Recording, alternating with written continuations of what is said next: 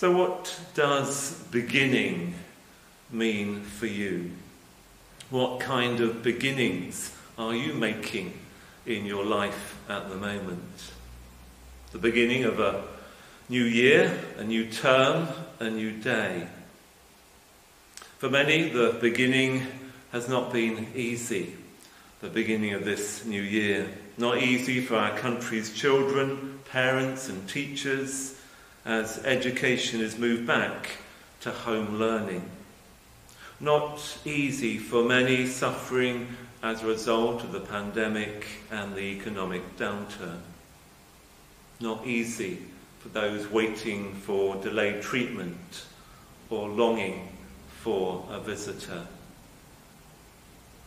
But today, like every day, is a new beginning it's a gift to be valued and celebrated, unique and never to be repeated.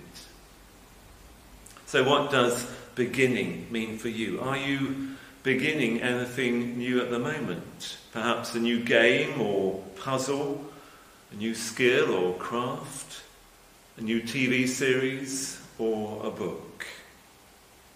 A really good book is a page turner, one that we want to see the next page, to begin that next page with all that it will bring. And what about the beginnings in the world of nature? The weather may be wintry, but there are still signs of spring to come. The first shoots of snowdrops and daffodils beginning to appear. Last week in the church's calendar, we moved from Christmas to Epiphany, the revealing of Christ in our midst. And today we focus on the story of the baptism of Jesus, a new beginning for him and for the crowd watching on and being baptized themselves, entering the water as a sign of a new beginning in their lives. Baptism, whether by sprinkling or immersion, is such a powerful sign of new beginning. Here in the corner is the font of Corzen, given in memory of two men who died in the Second World War. And out of death comes new life, the resurrection of Christ, and the resurrection within our own lives. At Trinity, the font is small, portable, but still of the traditional octagon, the four, the eight sides representing the new creation, the seven old days, and then the first of the new, the new week.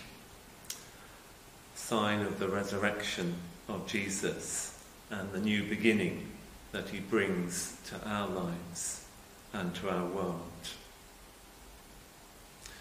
But we start with the very first beginning, the beginning of God's creation, as told in the first verses of the Bible from the book of Genesis. And I'm reading from chapter 1 and the first five verses. In the beginning, God created the heavens and the earth. Now the earth was formless and empty. Darkness was over the surface of the deep, and the Spirit of God was hovering over the waters.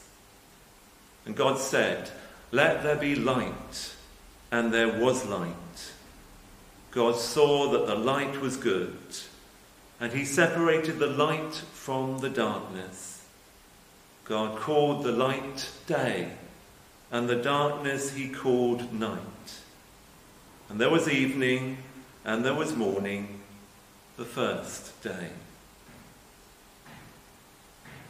Thanks be to God. May his light shine in our lives today.